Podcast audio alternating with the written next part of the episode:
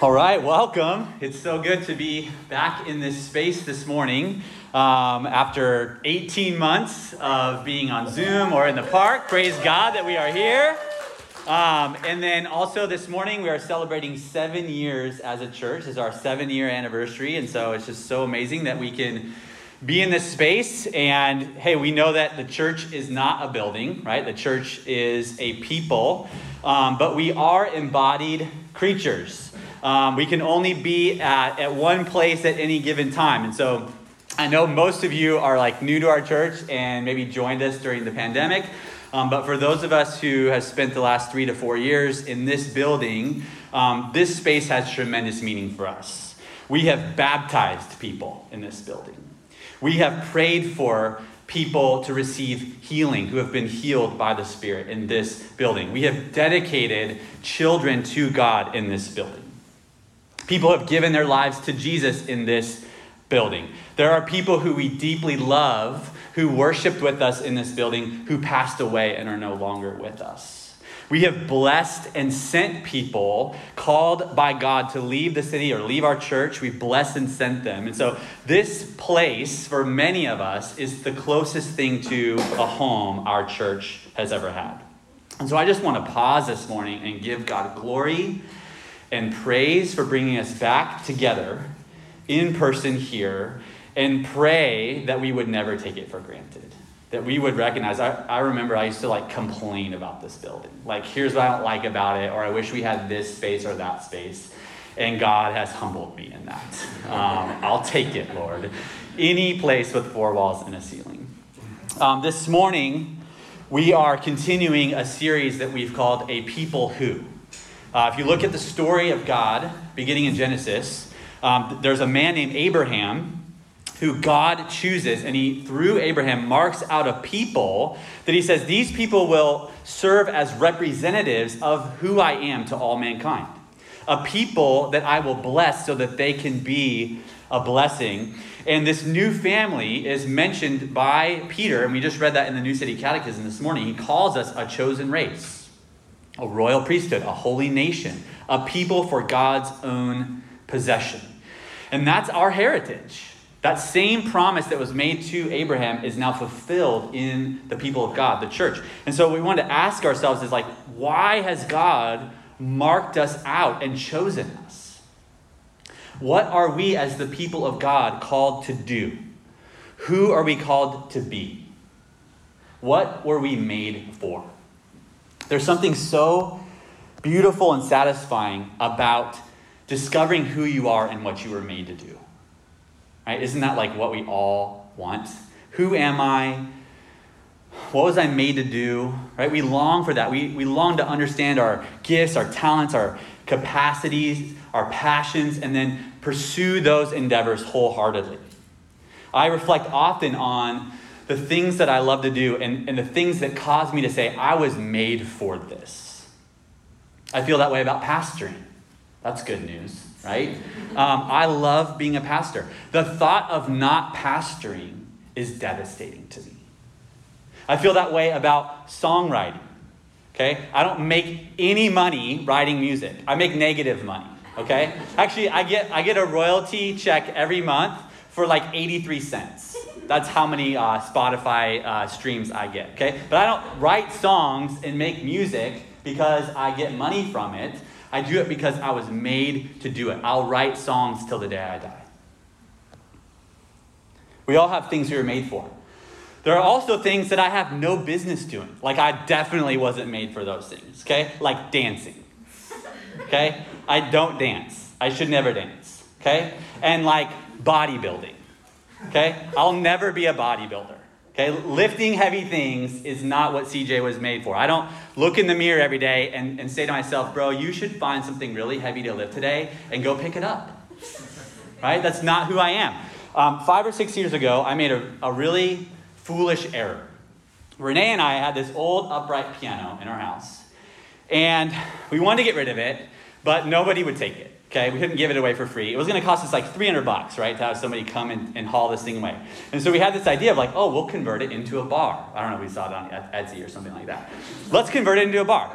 In order to do that, though, we had to take the harp out of the upright piano. Okay, it was like the harp that sits upright like this. That's what makes a piano so heavy.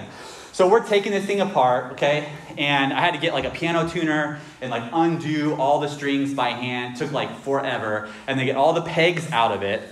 And so one day I'm home by myself and I get all the pegs out. And it's like, okay, the only way to get the harp out though is like to lay the piano down, like on its side, and slide the harp out this way. There's no like lifting it out.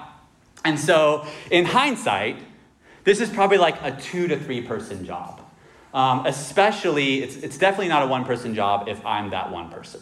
Okay? So I, but I decide, like, I'm to do this myself. Okay? I got this. And so I kind of like just get behind it, you know, and start bending it back. Okay? And you know, there's like a point of no return, right? Where like it's I get down to a certain point and there's like there's no going back, right? There's only like and I get it down and it's like crushing my legs. It's like laying on my legs. I have these super big marks. And I'm like sitting there and I, I got no no options. I'm like super freaked out that I'm gonna crush my hands. And so I just have to like get out of there and bail and just let it fall. And dude, I have no idea how that piano did not like go through the floor. It was like the loudest sound I've ever heard. And Renee comes home and she's just like, Bro, are you serious, man? Like, what are you thinking? Okay, I had no business trying to hold something so heavy. Okay, I was made to play pianos, not lift pianos. At the end of Romans 11, in verse 36, Paul says, To God be glory. And that word that he uses is the word doxa, which is the Greek translation of a Semitic word kavod, which means weight. To give God glory is to recognize that He is the heaviest, weightiest, most valuable being in all the universe. And God's glory is so heavy that we have no business carrying it. His glory is so crushing, in fact, that you and I can't even stand in his presence. In Exodus chapter 33, remember Moses goes up to Mount Sinai to meet with God, and God has to cover Moses with his hand while he passes by, saying, You cannot see my face, for man shall not see me and live. Worship is the job description that God has given every human. And in Christ, because of what Jesus has done, we have all been given the means to carry the weight of God's glory in worship. And because that's true, we will never be satisfied doing anything else but worshiping God. It is the reason we exist. John Piper refers to this as something he calls Christian hedonism. He says God's ultimate goal in the world, his glory, and our deepest desire to be happy are one and the same. Because God is most glorified in us when we are most satisfied in him. Do you long to live as God designed you. To do what you were made to do. Worship is the only way to satisfy that longing. And you might consider this morning that your unfulfilled longings are actually a result of your misplaced worship. See, it's not the weight of God's glory that is too great to bear, but instead the misplaced worship of the world that crushes us.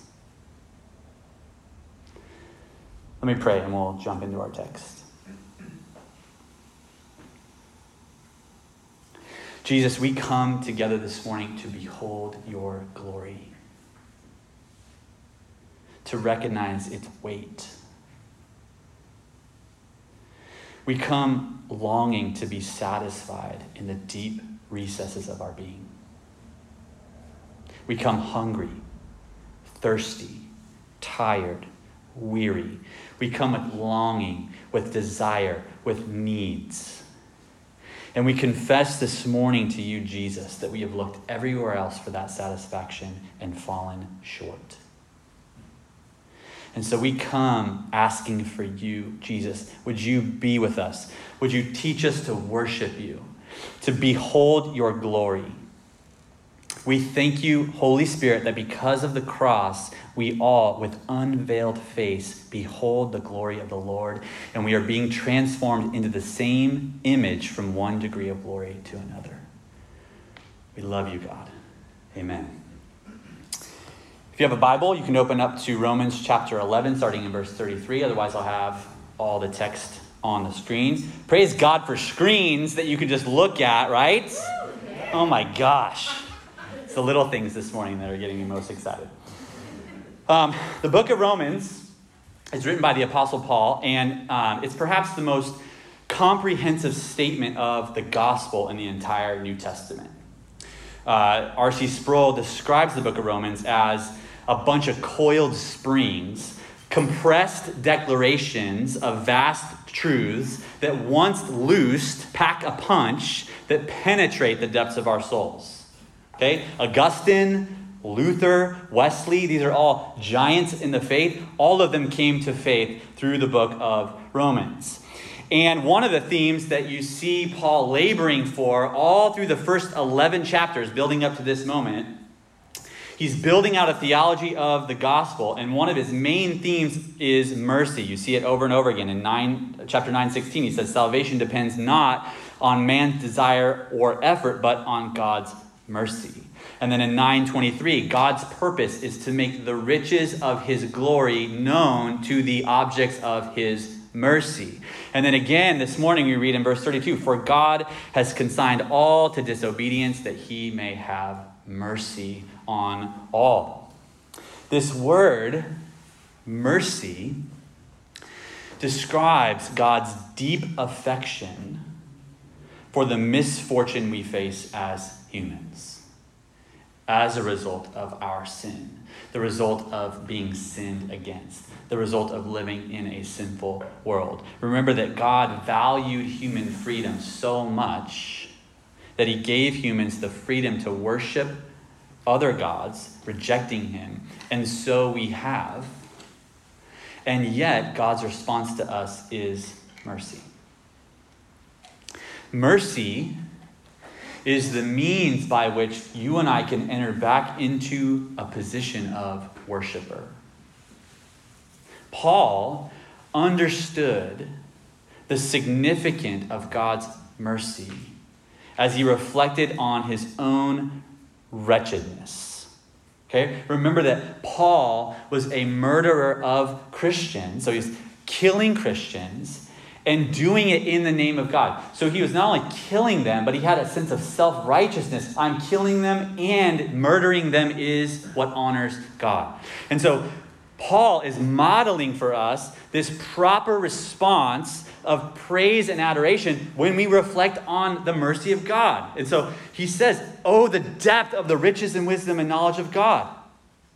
How unsearchable are his judgments, and how inscrutable his ways. For who has known the mind of the Lord? Or who has been his counselor?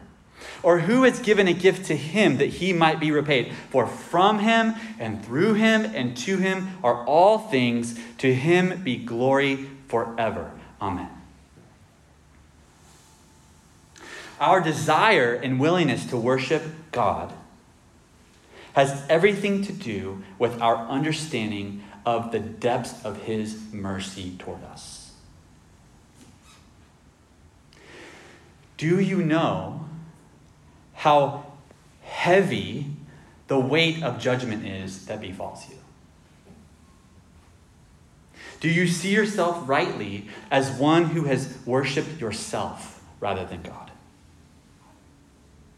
One who has worshiped the creation rather than the Creator. If you do, and you understand that because of your sin, God owes you nothing, that in fact you deserve death and eternal separation from God, then when you realize that He has responded with mercy and grace, then your natural response is to worship Him.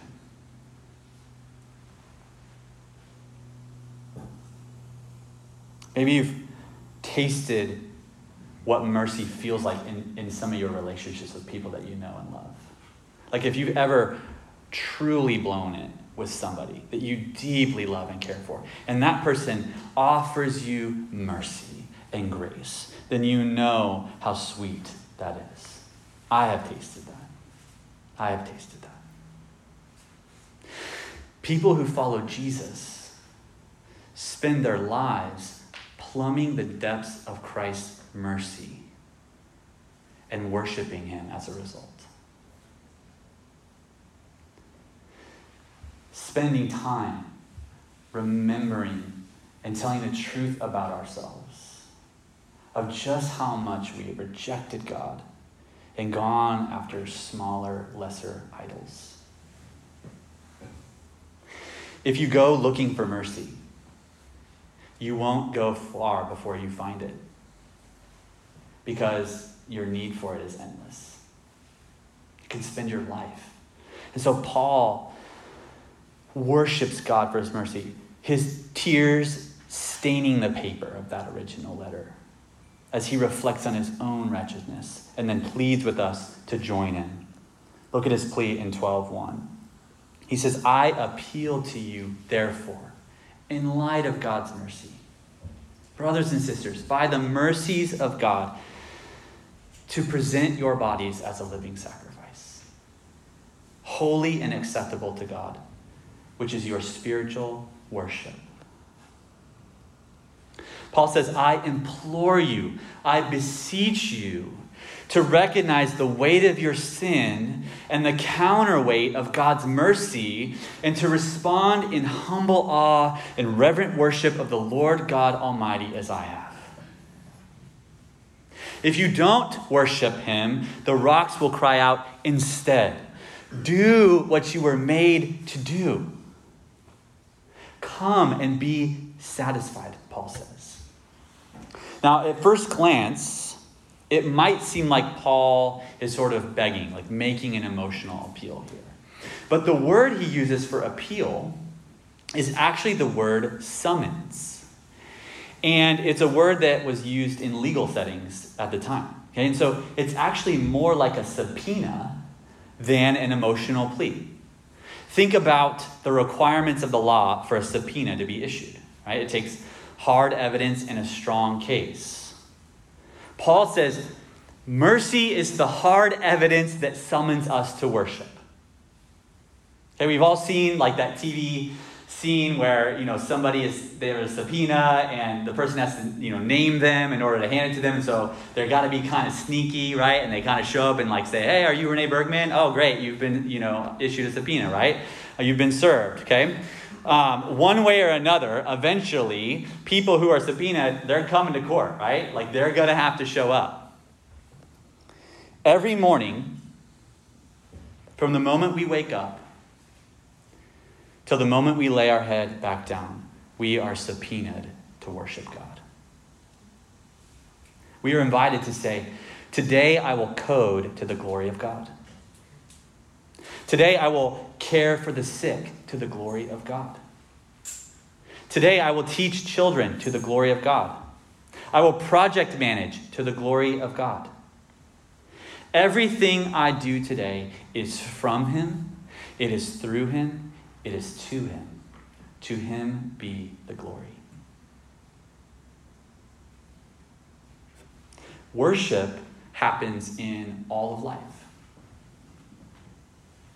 Okay, we aren't just summoned to worship on Sundays, but actually in every quiet, mundane moment of our day. That's why Paul uses the language a living sacrifice. Okay, he uses that term as a reference to the daily rhythms of Jewish worship in the temple. Okay? They were a people very familiar with daily, weekly sacrifice. Okay, remember the people brought their unblemished lamb to the altar to say to God that the value of his glory far outweighed the value of their most prized possession, which would have been that unblemished lamb. Remember that then Jesus became the ultimate sacrifice. He became that unblemished lamb, filled us with his spirit, declared us his most prized possession, and now we bring ourselves to the altar every day to die with him so that we can be raised with him. It's an invitation to live out this same sacrificial drama the people of God practiced for centuries because that's what humans were made for. We were made for worship in all of life, with our whole selves, with our mind, with our heart, with our body, with our soul.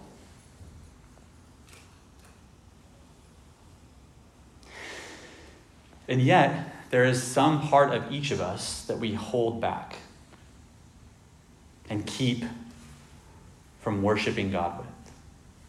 Right? There's some part of ourself or our life that we sort of retain for our own glory. Like, this is still mine, and this will still bring me glory. What part of your life is that for you? Maybe you worship God with your money.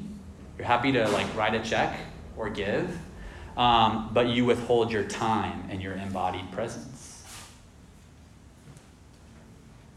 Maybe you are you'll worship God with your mind, happy to like learn and study, but you hide the most vulnerable parts of your heart, keeping them safe, keeping them just for you. Maybe you worship with your affections and with your emotions, but not your body. Just like write a check and you'll like learn the Bible, but like your body belongs to you and you do with it what you want. There's a reason that Paul actually uses the word body here and says offer your body as a living sacrifice in particular. And it's because the Greek listeners hated the body and thought it was trash, actually. All that matters was your spirit. Okay, the, the thought of worshiping God with their body was the last thing on their mind. And at first I'm like, oh, we're so different than that. And I'm like, are we? Are we so different? Do we love our body? You can't worship God with your body if you hate your body. Think about the time that you spend thinking about your body. Did you know that one of the most tender acts of worship you can offer the Lord with your body towards God is a deep love and affection for it? That just having love and affection for your body is worship. Because He made you. And He, he calls your body good. Every part of your body, he calls good. How is God inviting you to carry his glory? To sit at the piano and play rather than try to carry the burden of misplaced worship. This week I worshiped control, mostly over the well being of my kids. I worshiped food and drink and video games. Okay? Misplaced affection, worship.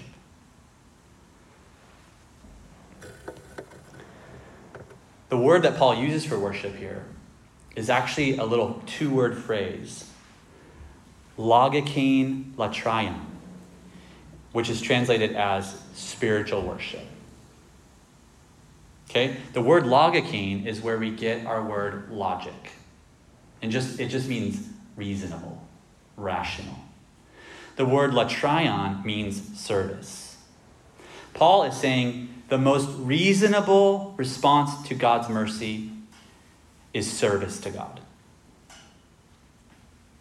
To the world, that is absurd and unreasonable that we would worship God. Right? The world would say, serve yourself.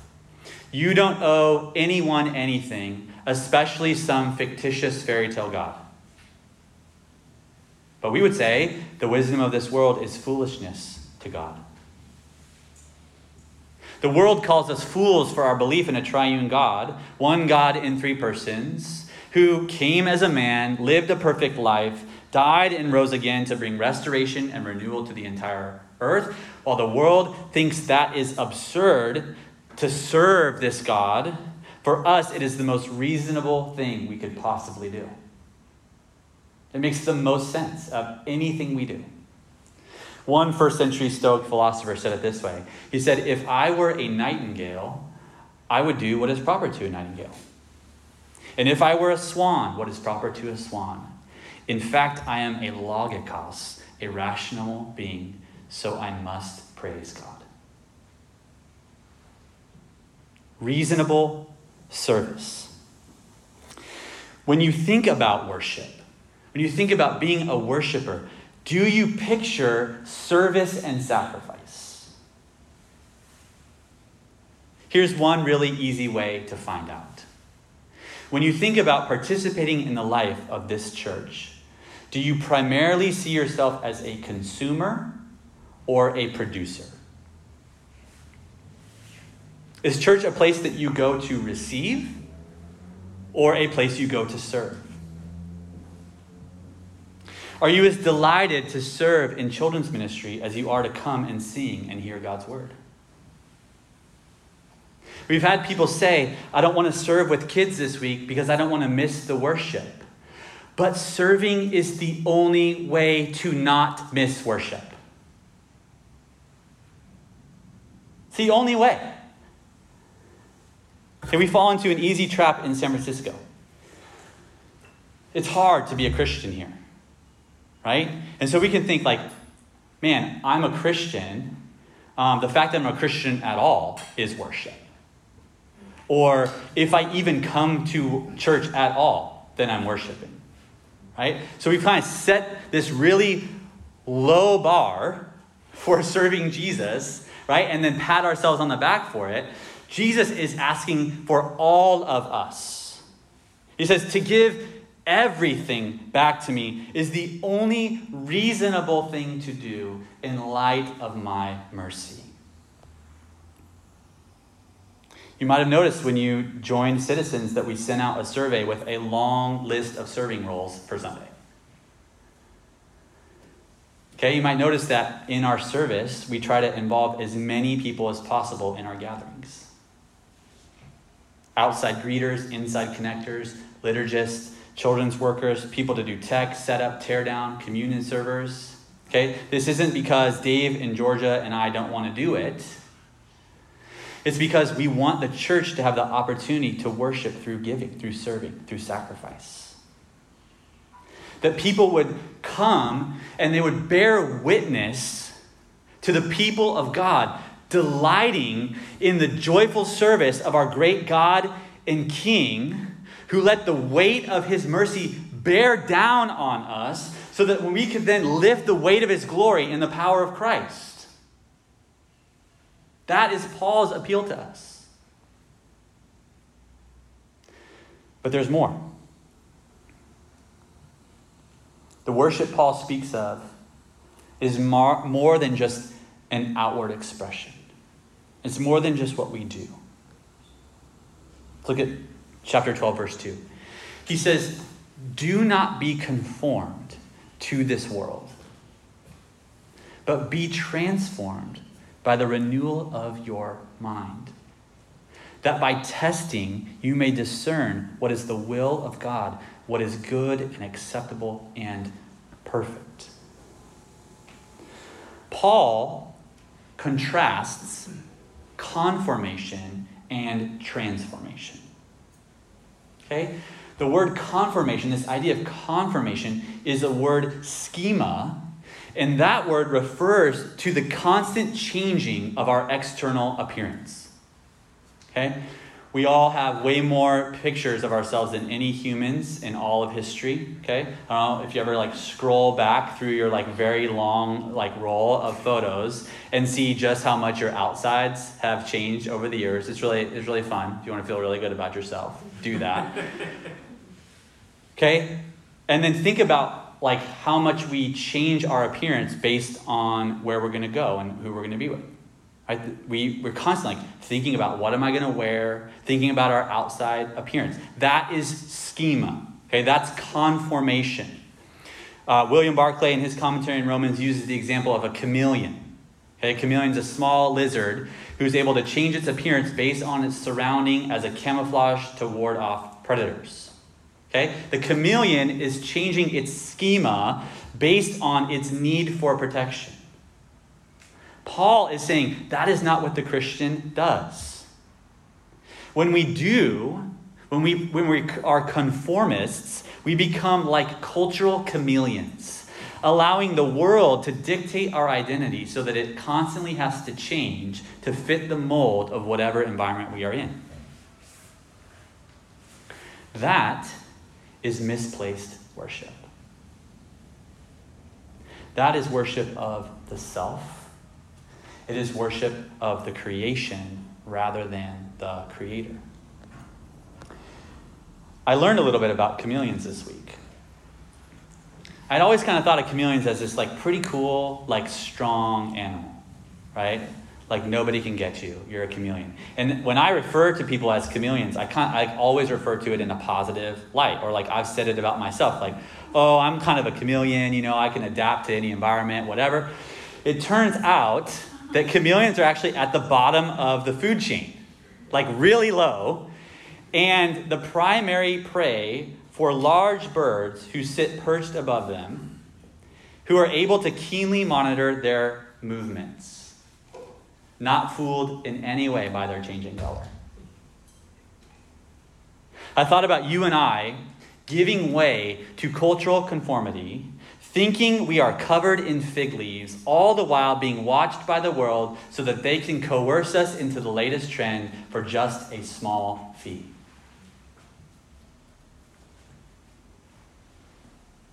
Think about your body. Has anyone advertised anything, any product to sell you to change your schema, change your body? It's everywhere. God does not intend for his beloved children to dwell at the bottom of the food chain as cultural chameleons, living in a constant state of change, in a constant danger of being prey to the latest trends of humanism. Instead, God wants us to be transformed. It's the word morphe, changed entirely from the inside out. This process of transformation is not just spiritual, but it's actually physiological. Okay? Neuroscientists are beginning to demonstrate scientifically the truth behind Paul's words here increasingly understanding the capacity that God gave our brains and bodies to literally transform. Okay, this week I studied something called memory reconsolidation. It's the idea that our brains have embedded implicit memories that are beyond our consciousness and informing many of our reactions and behaviors based on core emotional learning from our childhood. Okay? Early experiences that we had wrote themselves into the hardware of our brain so that we are often operating from a posture of learned defense mechanisms. When we have a new kind of experience, though, there's a kind of experience that we can have that disrupts these core emotional learnings. For example, in the presence of the living God through worship or in the safety of relationships with our brothers in Christ, brothers and sisters in Christ, or with a trained counselor, maybe even one filled with God's Spirit. And when we are in those environments, our neural pathways can be literally rewritten and transformed. One article I read this week said, it hardly seems an exaggeration to regard the limbic brain's power to create emotional reality as a kind of magic that immerses one in a potent spell that feels absolutely real and would last for a lifetime. Notice we're talking about like magic and spells, right? However, thanks to a fortunate confluence of developments in clinical knowledge and brain science, we now know how to induce the emotional brain to use its power to break emotional spells that it previously created. The author thanks clinical knowledge and brain science for what the brain is capable of. I thank the one who created those fields of study, the one who designed us with the capacity for true, lasting morphe. He wrote these words in 2 Corinthians 3. He says, Now the Lord is the Spirit, and where the Spirit of the Lord is, there is freedom. And we all, with unveiled face, beholding the glory of the Lord, are being transformed into the same image from one degree of glory to another.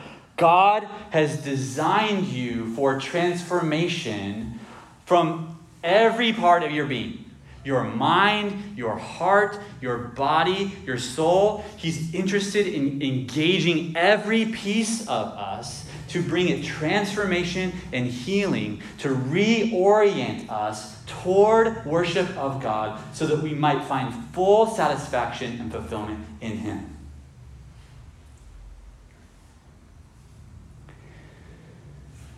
But we have to choose. Will I be a conformist or a transformist? And it, the choice is who are you going to let dictate who you are? The world or your Creator? God says, I know how to give you the deep satisfaction you long for because I made you. I made you to worship me and to be satisfied in that. Leave your misplaced worship behind. Those idols you worship will break your heart. They will only offer you temporary joy and satisfaction. Come and drink from the well of living water. Jesus says, Why be a cultural chameleon when you could fly like an eagle? Why lift the burden of misplaced worship when you can sit at the piano and play to the glory of God?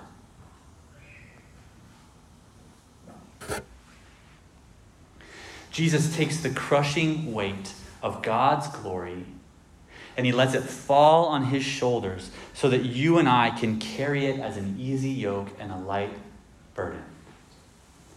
He frees us to worship the Lord and live out our true design as image bearers. That is how he always wanted it to be.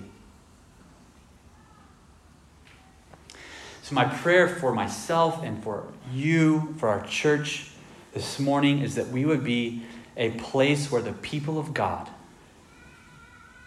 engage in daily worship, acts of justice and mercy in the name of Jesus. That we would be people who reject the conformist posture of consumerism, refusing to show up at church with the mindset of what we will receive rather than as a place we come to give.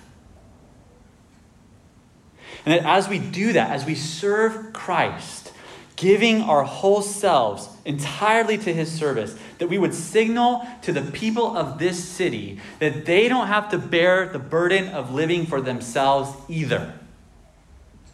That they would see that we have been transformed into a people that enjoy God by worshiping Him and serving others. And as they do, they would long for that easy yoke and that light burden that they would come to see, like we have, that it is it's actually not the weight of God's glory that is too great to bear, but instead the misplaced worship of the world that crushes us.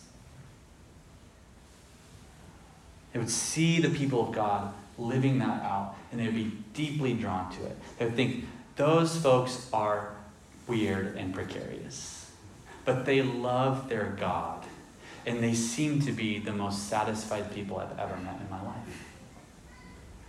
I'm curious. I'd love to know more about that. Let me pray.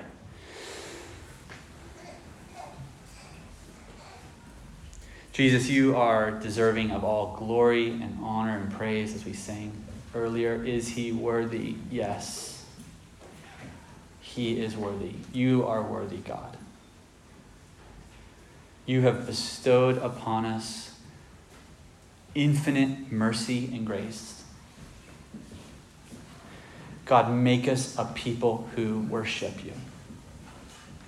Not just through songs and liturgy, but in acts of service and sacrifice, giving ourselves up to you. And God, I pray that we would, that we would be known as a worshiping church. That the people of our city who don't yet know you would, would know these people love their God. Lord, be glorified today. We thank you for all that you've given us. Pray you would receive glory and honor in all that we do. It's your name we pray. Amen.